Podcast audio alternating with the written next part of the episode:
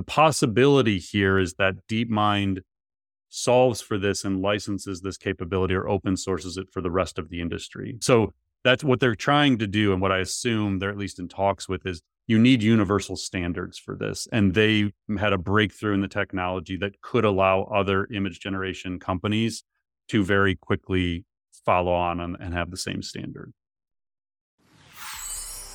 Welcome to the Marketing AI Show, the podcast that helps your business grow smarter by making artificial intelligence approachable and actionable. You'll hear from top authors, entrepreneurs, researchers, and executives as they share case studies, strategies, and technologies that have the power to transform your business and your career.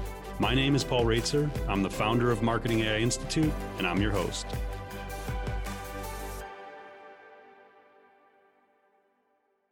Welcome to episode 62 of the Marketing AI Show. I am your host, Paul Roetzer, along with my probably exhausted co host, Mike Kaput. You did how many webinars this week, Mike? Three webinars this week, and we had one the previous week too. So oh, we had what we're calling uh, tentatively, kind of internally, Industry Week, where we had the release of AI for manufacturing marketing blueprint. So we're doing blueprint assets with select partners. So we did one for manufacturing, the AI for financial services marketing blueprint, and then AI for higher education. So we did three webinars back to back to back, got a ton of amazing attendees and engagement, which is cool. But yeah, it's a bit of a, there's a lot of public speaking over the last few days. But the cool thing is they are also on demand for posterity here. So if you're interested in checking out one of those, definitely go to marketingaiinstitute.com, click on resources, and under webinars, they are all there. So my hard work over this last week is now on demand. I have not really heard from or seen Mike or Cathy for the last three days.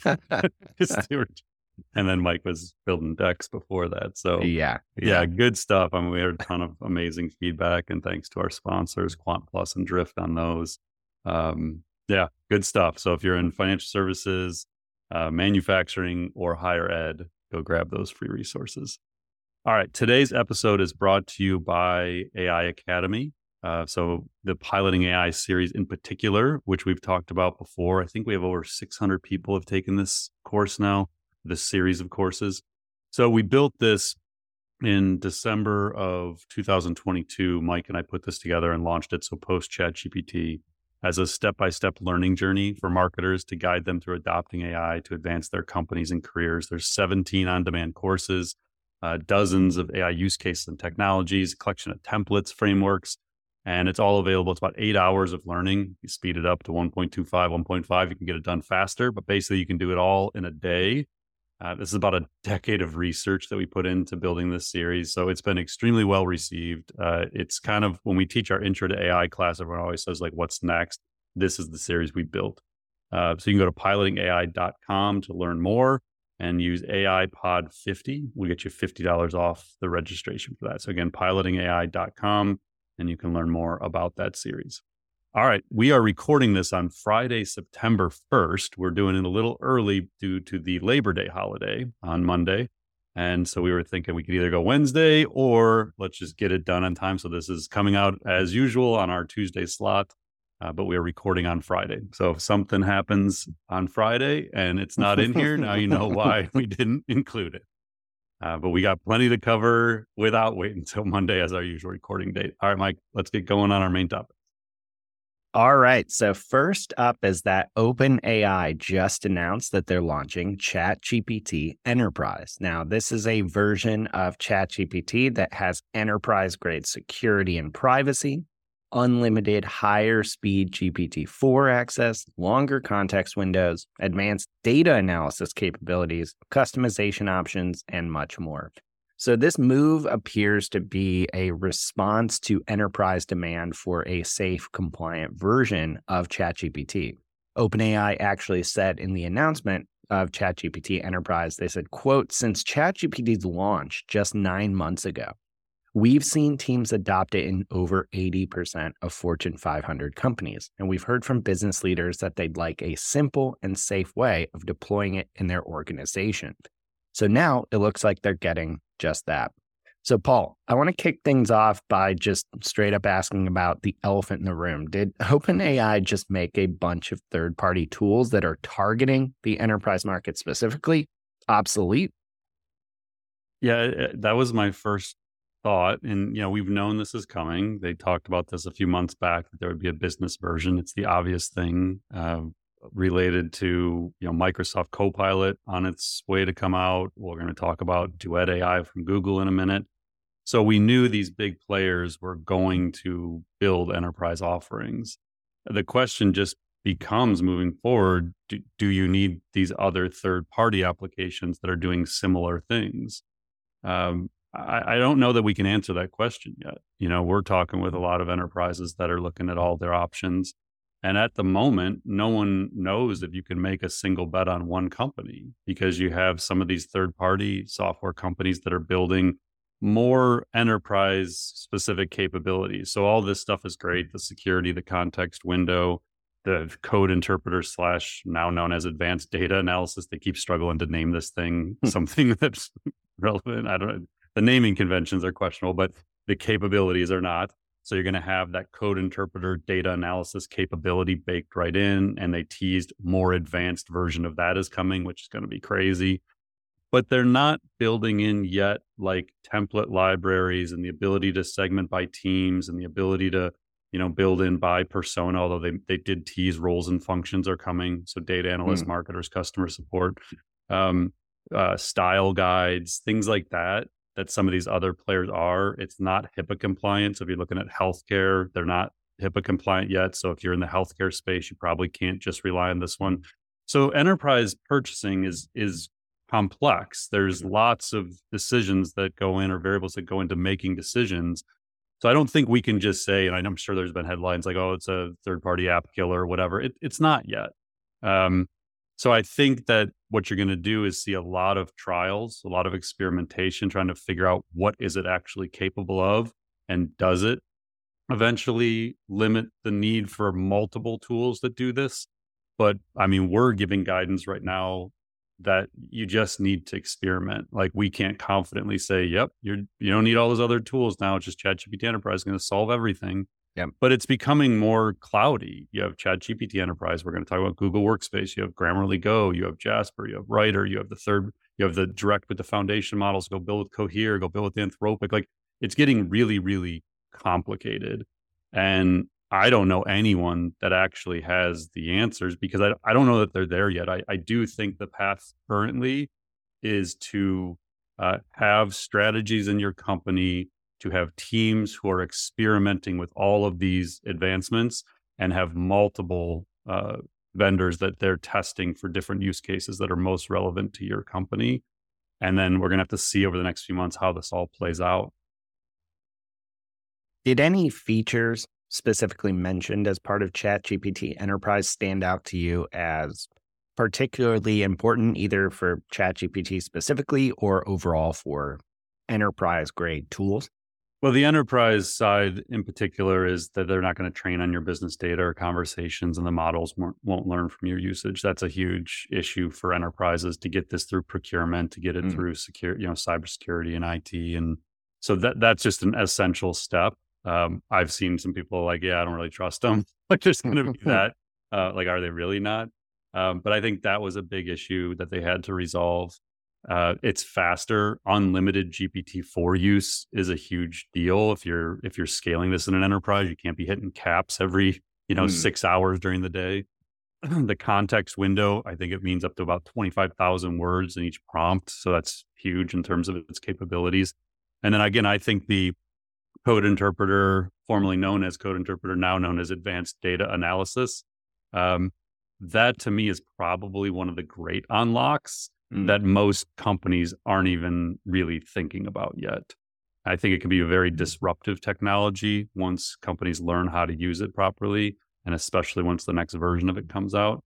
Um, so that that definitely jumped out at me. And then they did tease a self-serve version for smaller teams because I have no idea if we even qualify. Like they don't have pricing on the site about it. You can only go in and request access, which I did for Marketing Institute. But I've I assume that we're not going to get it anytime soon. I, mm. I, assume they're prioritizing for like a thousand plus person company or something like that. So I, I don't have no idea if we'll get it uh, or if we're going to have to wait around for the business for smaller teams version. They they're pretty um, they're not sharing those details right now. So you mentioned a bit about some of the considerations enterprises might have adopting this type of tool. Do you have any predictions about where this is going a little beyond the short term? I mean, it does seem like OpenAI has a huge advantage in the fact that simply everyone knows about and has used ChatGPT over other perhaps less accessible or well-known platforms. Like where do you see this going? Uh, so if I was OpenAI, I would buy one of the third-party applications and I would build the killer AI writing app. Like mm. they're they're gonna like right now they're playing nice with these third-party tools and they're letting them have access to their APIs. And OpenAI to date probably isn't built to commercialize products. Like they, you know, this is all new to them. ChatGPT sort of threw them into this world of building enterprise software. Go buy somebody who knows how to build enterprise software. Just build it. Like if they do that it, now we're talking about like a total shift in the tech landscape here hmm. because there's nothing stopping them from from doing that. And if you can just go buy a team that already has built an enterprise platform enterprise user interface understands the enterprise um, if they chose to they they could take over this market I, I think. I mean they obviously have the technology for it.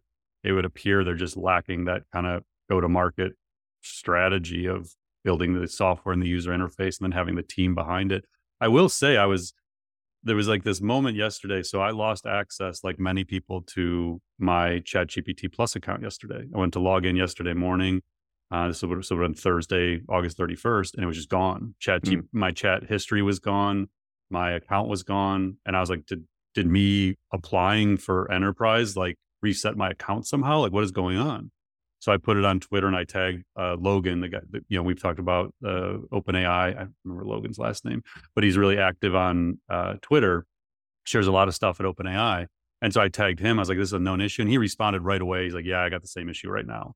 So it was like obviously widespread. And I had actually gone into their customer support, the question uh, in my account in ChatGPT, and like interface with them in a chat and it was like kind of a push button like what's your issue billing account whatever so it wasn't like a true interface with gpt-4 or anything but despite the fact that i'm sure they were getting flooded someone actually responded to me within like 20 minutes hmm. and i was like well this is interesting they have a customer support like movement at at openai so it just started like that thought in my mind of wow if they wanted to build like a really impressive customer support engine an onboarding engine, a partner program, and and like acquire or build like an enterprise software play, hmm. it could be trouble for for the ecosystem for the you know the other players in the in the market because I don't know that Google and Microsoft are going to do that. Like that's the they haven't shown that ability yet. I don't think so. If OpenAI wanted to be the go to like SaaS play here, they could probably do it pretty quickly, and they got the money to do it. So, speaking of Google, another big topic going on this week is that Google just made some pretty significant AI announcements as part of its Google Cloud Next 23 event that took place over the last few days. The event was headlined by Google's announcements that Duet AI for Workspace, its generative AI tool in Gmail, Docs, Sheets, Slides, Chat, and Meet, is now generally available and has a no cost trial. So, as part of the event, Google also announced new models in Vertex AI. Vertex AI is their suite of APIs that basically allow you to access a bunch of different foundational models. So now using Vertex AI, you can now access Llama 2 and Code Llama, both from Meta, and Claude 2 from Anthropic access is coming soon. Now, as also as part of these updates, they debuted some new digital watermarking functionality for Imagen, Google's image generation technology. Now, this is actually interestingly powered by Google DeepMind by something called Synth ID. And it basically could give us a preview of how we'll be able potentially to accurately identify AI generated images and text in the future. So, some big updates here, but let's start with Duet AI for Workspace. What features of this stood out to you, and what should marketers and business leaders be paying attention to here? I think it was last week we talked about that I had just gotten access to the Duet AI on my personal Gmail, and we didn't know when this was coming. Yep. And we and thought to look out at the Google Next conference coming a few days later and assume it was going to happen. But the the thing that you know, again, we've talked about this many times, but you have it in Gmail, you have it in Docs, you have it in Sheets, you have it in Slides, Meeting. Like it's it's to be everywhere. Um, I will say for the workspace admins out there, real quick, I went to add this because you could go in and request a free trial when they announced it. It's like you can go in and get the trial. So I did that and I got an email saying, Great, here you go. Like if you're an admin, just go add it in your account. And so I was playing around this morning trying to figure out well, how, the, how the heck do you actually do it? So this is a quick tip for the Google Workspace admins out there. What you need to do, because it is not obvious, is go to your admin account, click on billing, and we'll put this flow in the show notes. Click on upgrade, and then click on Google Workspace add ons. So that's how you actually then get the Duet AI. Once you get there, you pick start trial of Duet AI. And this is what it's going to do is once it's turned on, it will be on by default and every user will have it on and they won't be able to turn it off. So it will be a, a like a a constant feature for them in Gmail, Docs, everything.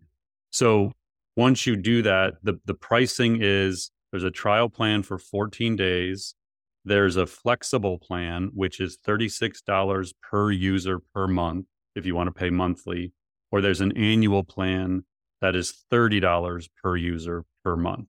So that's that's what we're looking at, which is what the pricing that we've heard about Copilot from Microsoft was going to be $30 per user per month. So I'm guessing it's all the same, which maybe alludes to what ChatGPT enterprise pricing would look like. I can't imagine they're going to have something totally disproportionate to this. Mm. So that gives us a sense of kind of where the pricing is falling. Um, so for me, the I mean, we haven't seen yet how good it is in Gmail and how good it is in Docs. Those are the two most obvious uses right up front for everybody because every business sends email and creates documents.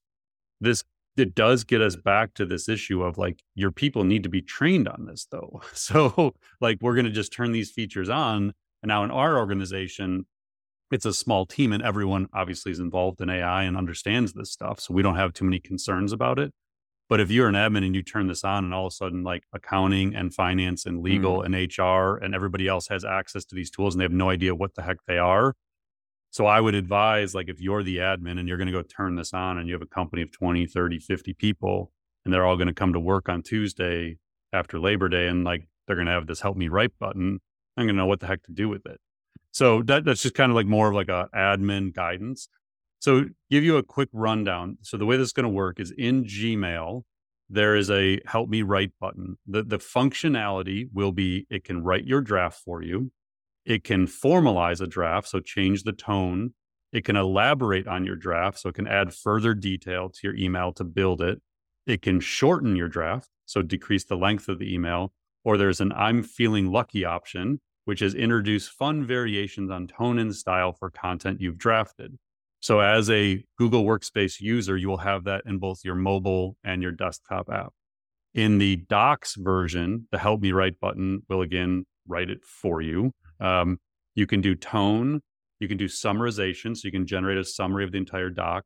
You can bulletize. Is that a word? That's what they use. Bulletize. It is now. It is. I kind of like that word actually. So as you would assume, it means use bullets to represent your text. You can elaborate. So you can add further detail to build on generated text. You can shorten. You can retry, which is have it generate another draft, or you can customize it with your own instructions. So again, think of all of those individual use cases. You have to teach your team what these are. So what I would be doing right now, and maybe we should be doing this too, is like assign someone who is going to be the lead person testing all this capability over the next two weeks or three weeks or whatever it is, and have a plan of how to integrate this stuff into your workflows and to guide people. Just turning these tools on is not going to get you full value from them. You you have to go through and experiment with what they're going to be capable of. And then again, going back to Mike's original question, does this obsolete these third party AI writing tools we are using? We have no idea. Mm. Like until you take, well, here's the five ways we're using a third party writing tool right now. And now that we have workspace, does it solve for those same use cases? Is it complementary or is it redundant? That's the question you're going to have to ask, but you're going to have to do it at a use case level. That's really interesting. Yeah, I think that idea of assigning someone to figure this out over the next few weeks is a really smart one. I mean, there's so many ways that, to your point about turning it on, there's so many ways it could go wrong as well. I mean, there's just people just need a baseline of education, understanding what's even possible with some of these features. Well, I think for you and I, Mike, like we have we deal with AI savvy people all the time. So they're like geeked about this. Yeah. There's going to be a lot of companies who are going to turn this on for people who know nothing about AI and don't want to know anything about AI. Like it's, Hmm. I retweeted something from Allie Miller yesterday about like the thing that no one's talking about is the, the change management required to push technology like this into a system that changes like a paradigm shift Mm. in talent and in workflows, processes. That's the thing that not enough companies are even talking about right now, more or less solving for. And we've we've seen it. We've talked to a lot of big companies where they're starting to think about it, but it's often happening in the marketing department. The Yeah. change management isn't being envisioned in all the other functions within the business. And that that to me is like the thing that needs to be a priority in the second half of 2023 because as we talk about this tech's only going to get faster. Microsoft's going to come out with their version. We're going to we'll talk about google meet in a second but like this tech is just going to be everywhere all of a sudden. And if, if you haven't talked about that with your team and put planning in place and training in place then it's it's not going to go well Yeah. So you mentioned, well, maybe walk me through a bit about Google Meet here, that because I know you had called that out as pretty interesting as well as part of some of these updates. Yeah, so there was a there was a section in their launch that I, I I put on LinkedIn. It said to help you better engage during meetings, we're removing the burden of note taking and sending out recaps. Which cool on its surface. Duet AI can capture notes, action items, and video snippets. That's a new. One. I hadn't heard mm-hmm. of like capturing video snippets and doing it. Almost like video shorts that are automated. That's kind of cool. Uh, in real time with the new Take Notes for Me feature, and it will send a summary to attendees after the meeting.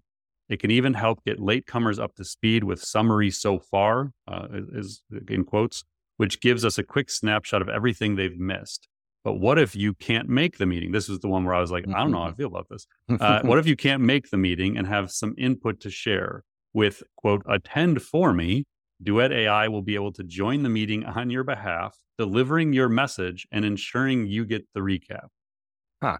I'm sorry, Mike. If your attend for me shows up for a one on one you and I have, yeah. and it just tells me what you wanted to say, it's we may have some issues. So yeah. No again, kidding. this goes to the change management function. Like, what if executives just start throwing their attend for me duet AI into meetings with like employees and they think it's fun and cool, and their employees are like insulted that their Mm. leaders aren't taking the time to talk to them. Like, again, nobody is prepared for this from an organizational perspective, from a culture perspective.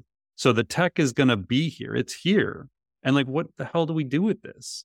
So I that was to me that jumped out. It's like, oh my God, like I didn't even know about the video snippets and the attend for me thing. Um, I still don't like when people's note taker shows up. Like you're on Zoom yeah. and you see somebody's like note takers there. It's like, I didn't give permission to like send your note taker. Like, what are you doing? And people Yeah. just like by default. So I could totally see people just like throwing their attend for me in there. And it's like, what is going on? Mm. So I don't know. I think the dynamics of virtual meetings seem like they're just about to change because I know Teams is doing a lot of these same things because Microsoft showed a lot of these functions in their demo video a few months back. And there's no way Zoom doesn't build this stuff in. So Right. meetings are just going to change and nobody's talking about it. And we're all so good at regulating meetings as it is, right? So it's like we're gonna get we're gonna get flooded with some of this stuff. So let's talk about a couple more quick updates they announced. Uh, first up, what is the significance of the updates around Vertex AI and this ability to access some more top foundational models using Vertex AI? So honestly, when I saw Vertex AI in the announcement, I was like, what is that? Like, I know I've heard of it. I feel like I should know it, but I don't actually know what the heck Vertex AI is. They're just like, now we have Duet AI, we have Vertex AI. So I had to dig in for a second. And it is their their system that provides APIs to leading foundational models. So the, the so you can like kind of prototype and um, build things on top of these models. So the, the the equivalent that I assume we're looking at is kind of how we talked about AWS Bedrock or Amazon mm. Bedrock, where yeah. you can go in and you can get their Titan model, or you can get Claude, or you can get Cohere. I think is in there. So basically, like an everything store for models. So I think what Google's doing here is saying, hey, listen, you might not use our language models, and that's okay. We just want you to pay us for the compute. Like we want mm. your data in our Google Cloud.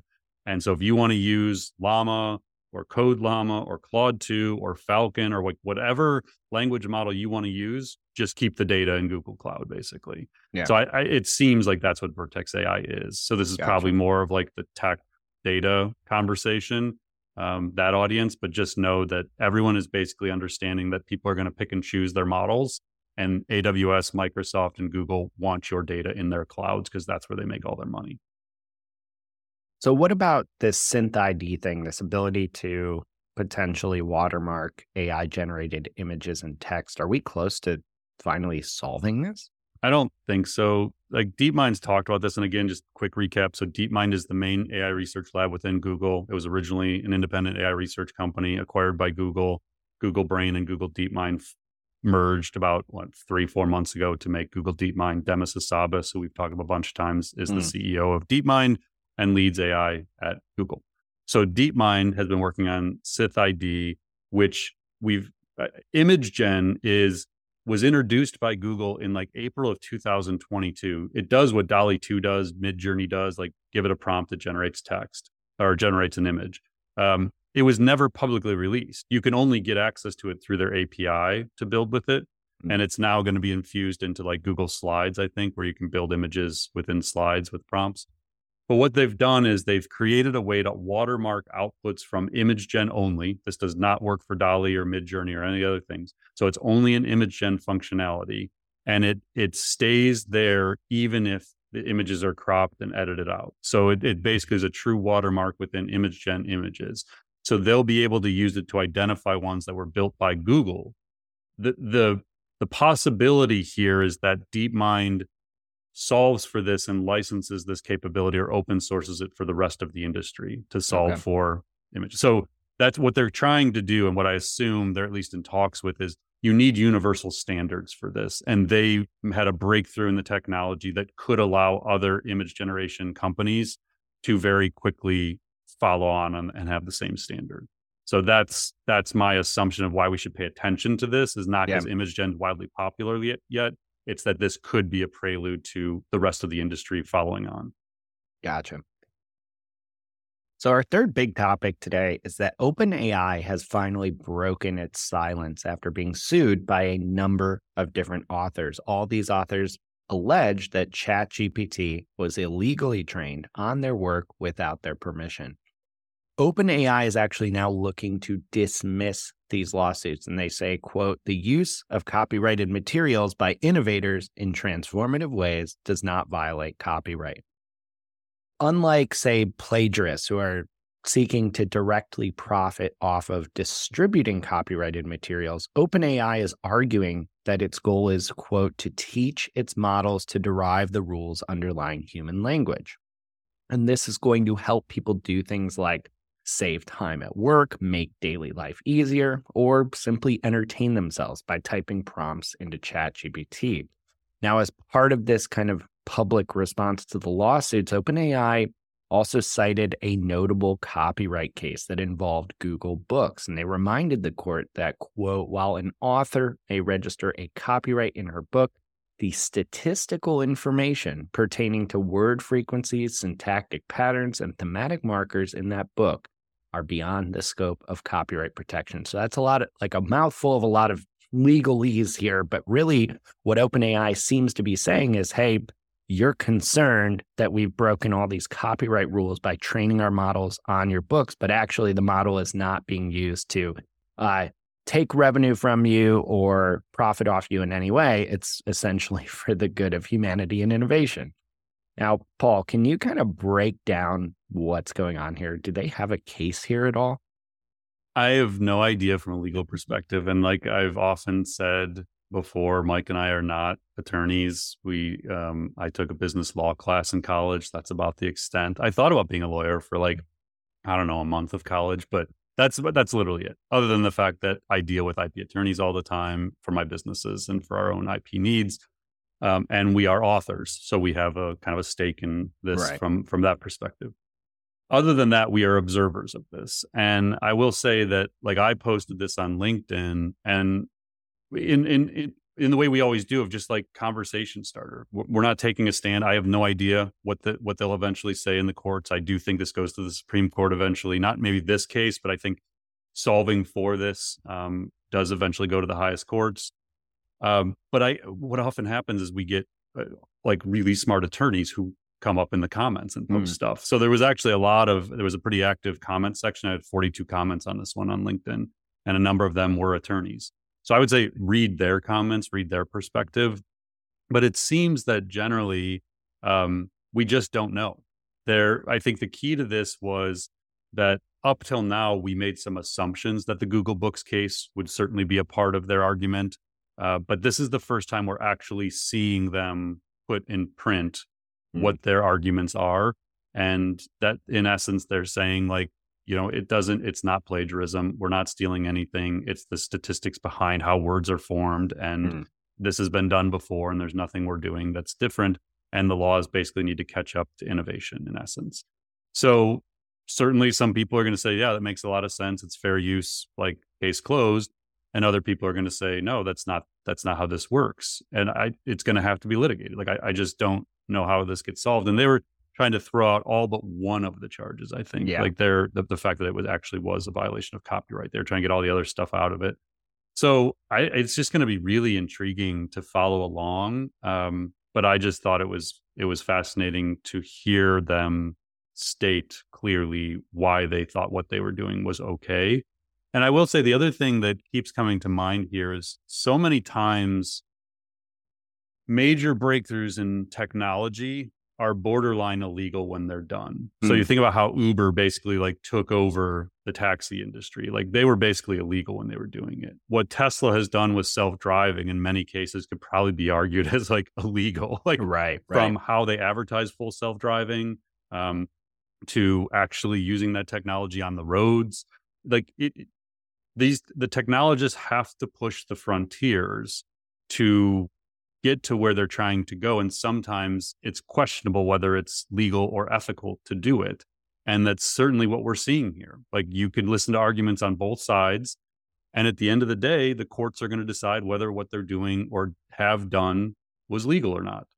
And and then we'll see. Either they pay fines or they have to license things or they have to destroy the models. I, I've said before, I don't see it coming to that. Like I yeah. I don't think the innovation stops, but I think there's going to be some bumps in the road for sure of some, sort from a legal perspective.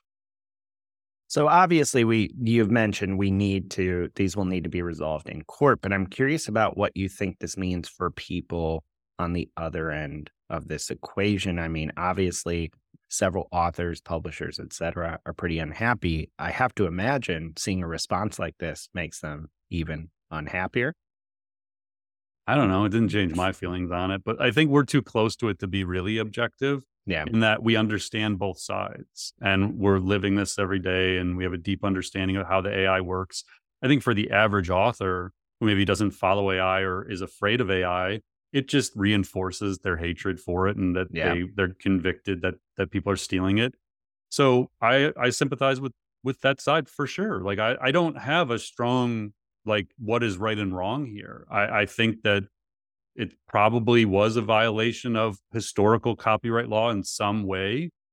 And I think there's a chance that what copyright law looks like moving forward evolves and it's no longer illegal. I, I, I don't know. I mean, I think that's the most likely outcome, but I'm not saying I think it should be one or the other. I'm saying I'm not educated enough in law to be a person to tell you what I think is right and wrong here. I right. I just think that's what the judges are for and that's what the courts are for is to solve for this.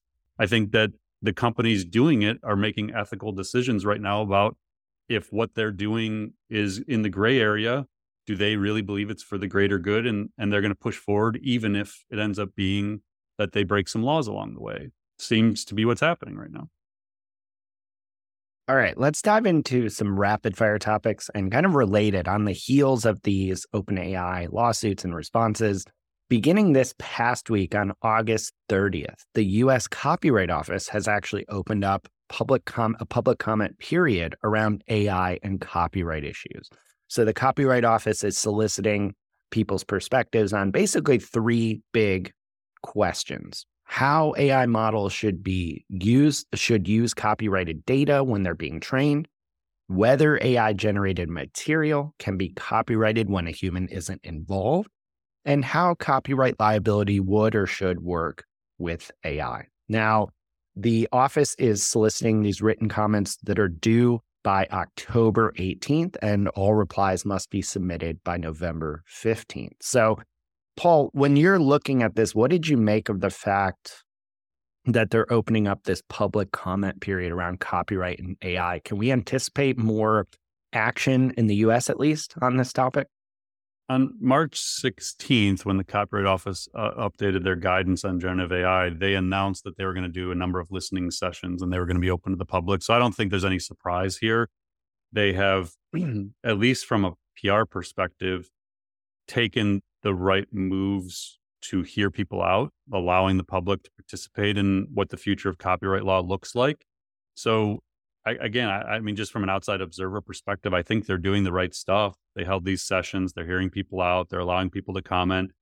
Um, I, you know, I don't know where it goes from here, but I think it's the right move to involve people in the conversation, and, and maybe you learn something along the way that that evolves how you how you look at this from a legal perspective. So, yeah, it's good. I mean, I, I I haven't actually thought about like publicly, you know, creating comments or mm. submitting mm. anything to them. Mm. Um, but I will be really intrigued to find out. So yeah, I mean, I think we have a lot to look forward to this fall. It does seem like going into 2024, there's probably going to be movement one way or the other on this, and we'll start learning how the government looks at this. So as this is all happening with copyright and lawsuits, some companies are taking things into their own hands. So, we talked about on a few episodes ago the fact that OpenAI has recently given people guidance on how to block your website from being crawled by GPTBot, which is the crawler it uses to scan people's websites and use that content for training models. So we just found out that some major media companies have now blocked OpenAI from crawling their sites. And these include some pretty notable names here. So among a list of companies that have done this include the New York Times, CNN, Disney, Reuters, Bloomberg, the Washington Post, ESPN, and a bunch of others. Now, as we're looking at this, what do you think of these publishers doing this? What does this mean for the quality of the training data that OpenAI's models are able to access moving forward? I, I assume it's primarily leverage to negotiate licensing deals. Like I don't I don't think that long term they block this out. We'll talk a little bit about uh, Google's you know search experience, generative search experience in a minute, mm-hmm. and you know the future of search and how that all plays out. But these sites depend on traffic from the internet. So I don't know. Like I, I think that it's largely that, but th- then there's other weird thought came to mind, which is like we talked about books three and the 170,000 pirated books, and they needed those books because, you know, if you if you just train these models on the internet, there's a lot of crappy content, a lot of mm-hmm. bad writing. Uh, so what you really need as examples is really good writing.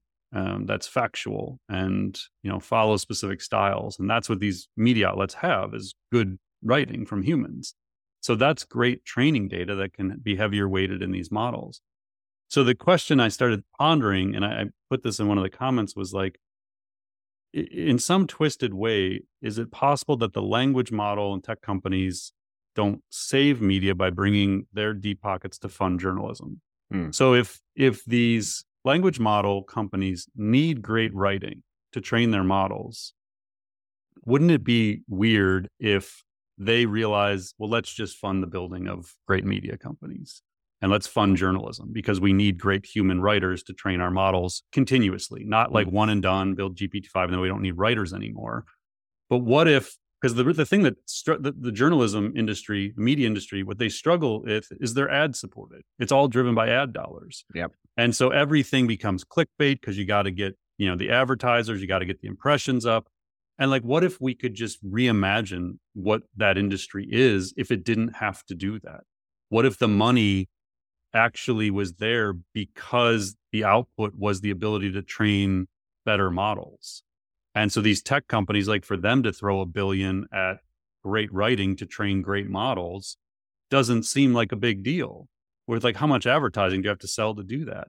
Mm-hmm. And so I just I started thinking about like, I wonder if there's like some play here where these big tech companies start building their own real like media outlets and and journalists like funding journalism schools and mm. like what if I don't know because journalism schools are struggling. You you know I came out of journalism school. You're a writer by trade. Like they're yep. it's not in a good place because you don't know what the career path looks like. But if you could actually fund it, like I wonder if that would make a play. Like I, I don't know. I mean, I was just kind of like thinking out loud here, but um, yeah, it could be really bad or it could end up being really good. I'm not mm. sure which which direction this goes. So, in another piece of news this week, Google's AI powered search results, which are called Search Generative Experience or SGE, is now these are now rolling out links to website within websites within these results. So, if you get an AI powered search result, these are like conversational results to queries that you give Google. So similar to kind of how ChatGPT would respond if you asked for information, paragraphs of natural language text. Now, the links that will now be in these results are going to start appearing as down arrows within the results that you can click to reveal the website where the information came from and then navigate it to it if you choose. Does this feel like a sustainable way to you to kind of offer the conversational search results while still preserving all the things we've talked about with a potential decline in organic web traffic or Google's ad revenue. Does this seem like a way forward for AI powered search? It seems like something worth experimenting with. You know, in the article, they talked about the different ways Google's tested this to see how people interact with it, what they click on, what they like about it. So, kind of like focus group style and actually like just data driven style. Um, my impression is we're going to find out pretty quickly. Like as yeah. this rolls out, I, you know, within two weeks, three weeks, four weeks, I think we're going to start to see whether or not organic traffic starts dropping. So, you know, in your Google Analytics, mark August 30th as a milestone date and watch what happens to the organic traffic afterwards. So I think on future episodes, we'll be able to do some updates based on industry data of what's going on it does seem like they made a very uh, aggressive effort to have the best of both worlds the generative yeah. response and the links within and the links to the right so i don't think google is trying to like uh, you know throw away the the traffic they're sending to all these brands and publishers it seems like they're trying to solve it and i think they're going to keep testing it and trying to figure out the best way to do it but you know, it'll be worth watching your data moving forward now since this move's rolling out.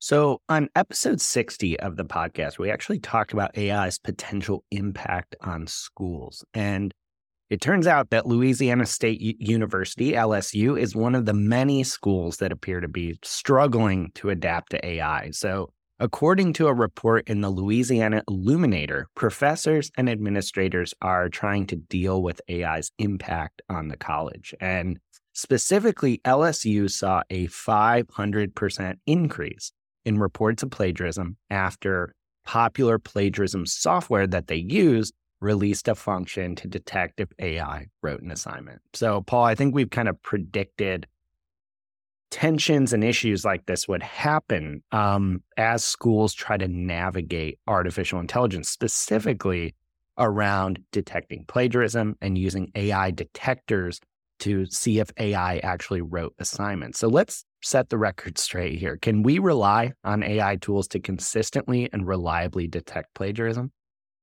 No, I mean the, the, the well, one, I mean it's not going to be plagiarism per se because it's like a plagiarism checker can be pretty accurate. An mm-hmm. AI writing detection tool is different and is mm-hmm. not necessarily accurate.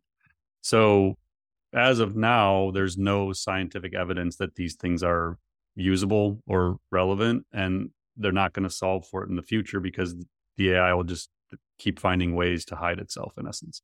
So to me, by by by relying on these tools, you're just challenging the cheaters to cheat better. like I, I really think that the only path forward for schools, and we're going to keep seeing, you know, case after case that supports this idea, is uh, integration and education. Like infuse the tools into your teaching, teach the teachers how to use them, teach the students how to use them in a responsible manner, and just be open about it. So if you're going to use it, show your prompts, but you also have to explain the critical thinking that went into doing it. You know, like you, there, there's just no other way forward in education but to accept that these tools exist and to find ways to do it. And it's going to start with teaching the teachers what they are, how they work, and how best to use them in the classroom. It, it's the only way forward, in my opinion. This is one of those things. Like I actually have a very strong opinion about this, and like, yeah, um, I, have been very consistent with that opinion. And, and, having talked with a lot of educators, a lot of uh, administrators, I'll, I'll tell them the same thing every time. So perhaps because there's so much confusion or uncertainty around AI in education, OpenAI has actually released a teaching with AI guide. And this is pretty short at the moment, but it offers some guidance from teachers on things like suggested prompts for AI tools, explanations of how the AI is actually working, and how some of these teachers are actually using it in the classroom. So when you saw these guidelines, Paul, did any jump out at you as particularly helpful or noteworthy? Yeah, I don't know about you, but I kept like this was tweeted by Sam Altman, Greg Brockman, yeah, uh, their CTO. I forget her name at the moment. Um, like this was tweeted as though like this was like sa- saving education. Yes, and I went to the page. I was like, "Where's the guide?" Like, it, yeah, it, it's like 500 words. yeah. Like, so I, I, I, was expecting like some awesome thing. So maybe that's just the start of it. But like, uh, I think it's it's the start of something helpful. I, I don't. I mean, if you're a teacher and you see this and you go there uh, and you're underwhelmed, uh, join the club. But I, I like that they're at least thinking about it and starting to do something about it. Yeah. Another uh, education focused update here. Um, the popular AI editing and writing tool, Grammarly, is actually releasing new AI powered features specifically for students. So, this seems to be a suite of generative AI features that they're specifically targeting at students, including the ability to use the tool to brainstorm ideas, offer feedback on drafts of essays, provide revisions, and interestingly, generate citations from Grammarly's prompts. What do you think of Grammarly's move here to target students with this? I mean, When I first saw it, I was like, okay, so schools think they're going to keep this out of the classrooms. And then you have Grammarly with like, here you go, students. Like, yeah. all these cap- it just like that was the first thing I thought is it further validates like you can't ignore this and just do a policy against it that all AI is cheating. Like Grammarly and other players are just going to push this at students. And so they're going to force a change in behavior, a change in learning. And we just have to solve for it. The other one I saw is u dot uh, com, U Y O U mm-hmm. dot com. Yeah. They came out with a student version for like six ninety nine a month or something mm-hmm. like that. So u.com is also a like a generative AI tool and search engine, I think. And I haven't played around with it much, but um, so everyone's going to come for students and they're going to position their tools as helping students and they're going to position the future of education and schools are going to have no choice but to like accept this and kind of come along and solve for it and help these students prepare for the real world. Mm-hmm. And that was my first thought when I saw grammar is like, well, good for them for like going for it.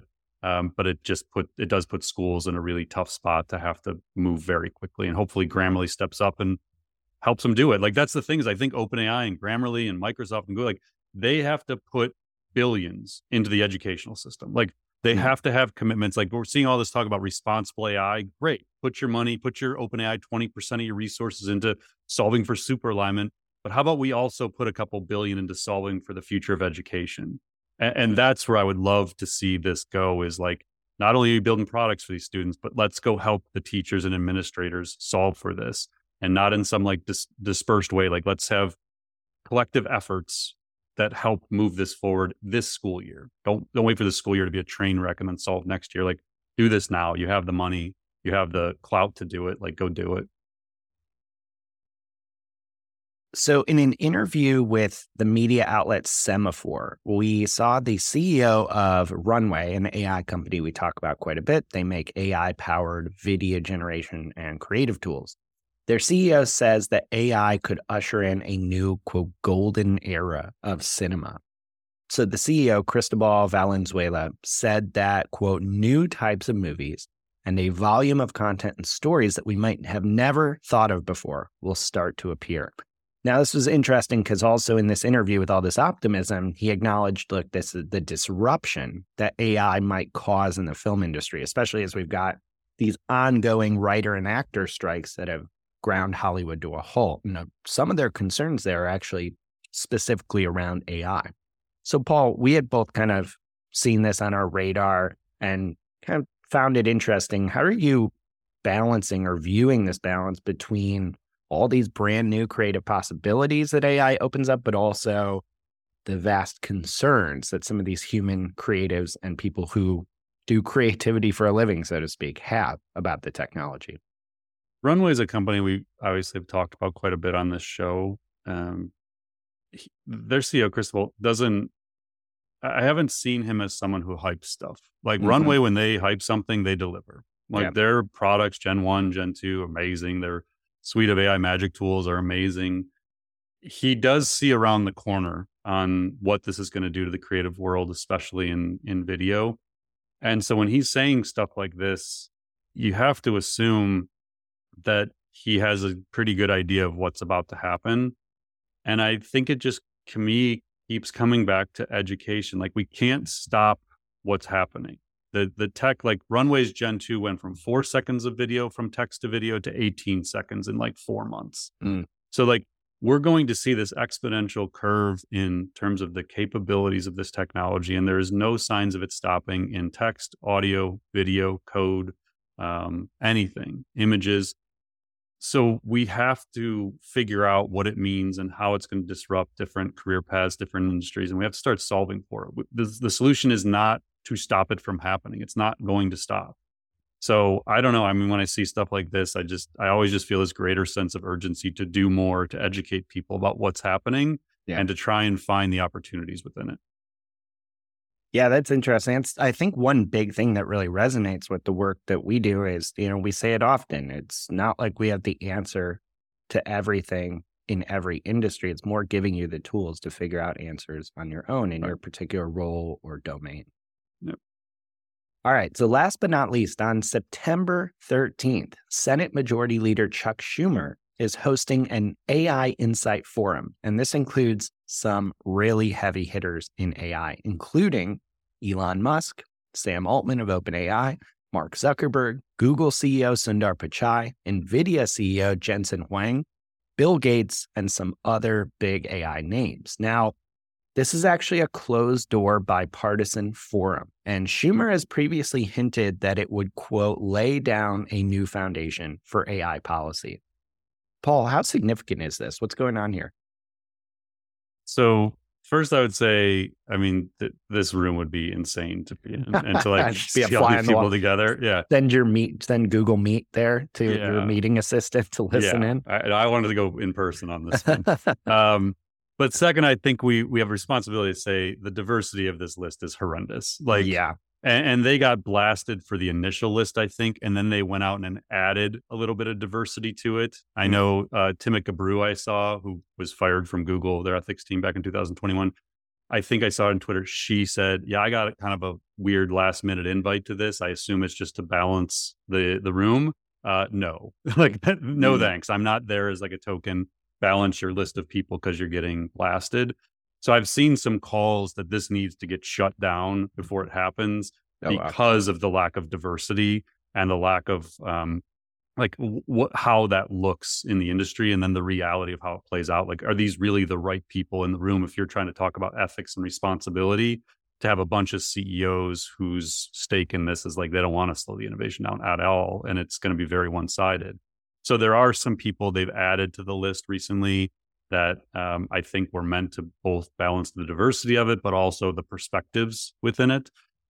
Um, I, I, don't know how you do it. I mean, unfortunately, the reality is a lot of these AI companies are are run by um, specific people, and like that's who's going to be in the room. But they have to do more to to balance it. Mm. So I think it's good that it's happening. That the idea of the event is happening. I think it's fascinating to get all of these people into a room. Uh, I think it'll be fascinating of the efforts by foreign governments to also get in that room through yeah channels. Um, yeah. So it, it, again, just like there's going to be so many things like this where there's these like what may end up being historic meetings um, when we look back on things five years from now and like what happened at that meeting that maybe we learn about later on. But I'm sure with this group, stuff's going to get talked about and leaked to different people, and we'll hear some mm. stuff. But interesting. I hope that they either reschedule it and expand the diversity or find some ways to get better perspectives, more diverse perspectives in the room uh, for this first go around. All right, Paul. That's another major act week in AI. Thanks for demystifying and decoding it for us. I appreciate it. I know the audience does. Thank you uh, once again.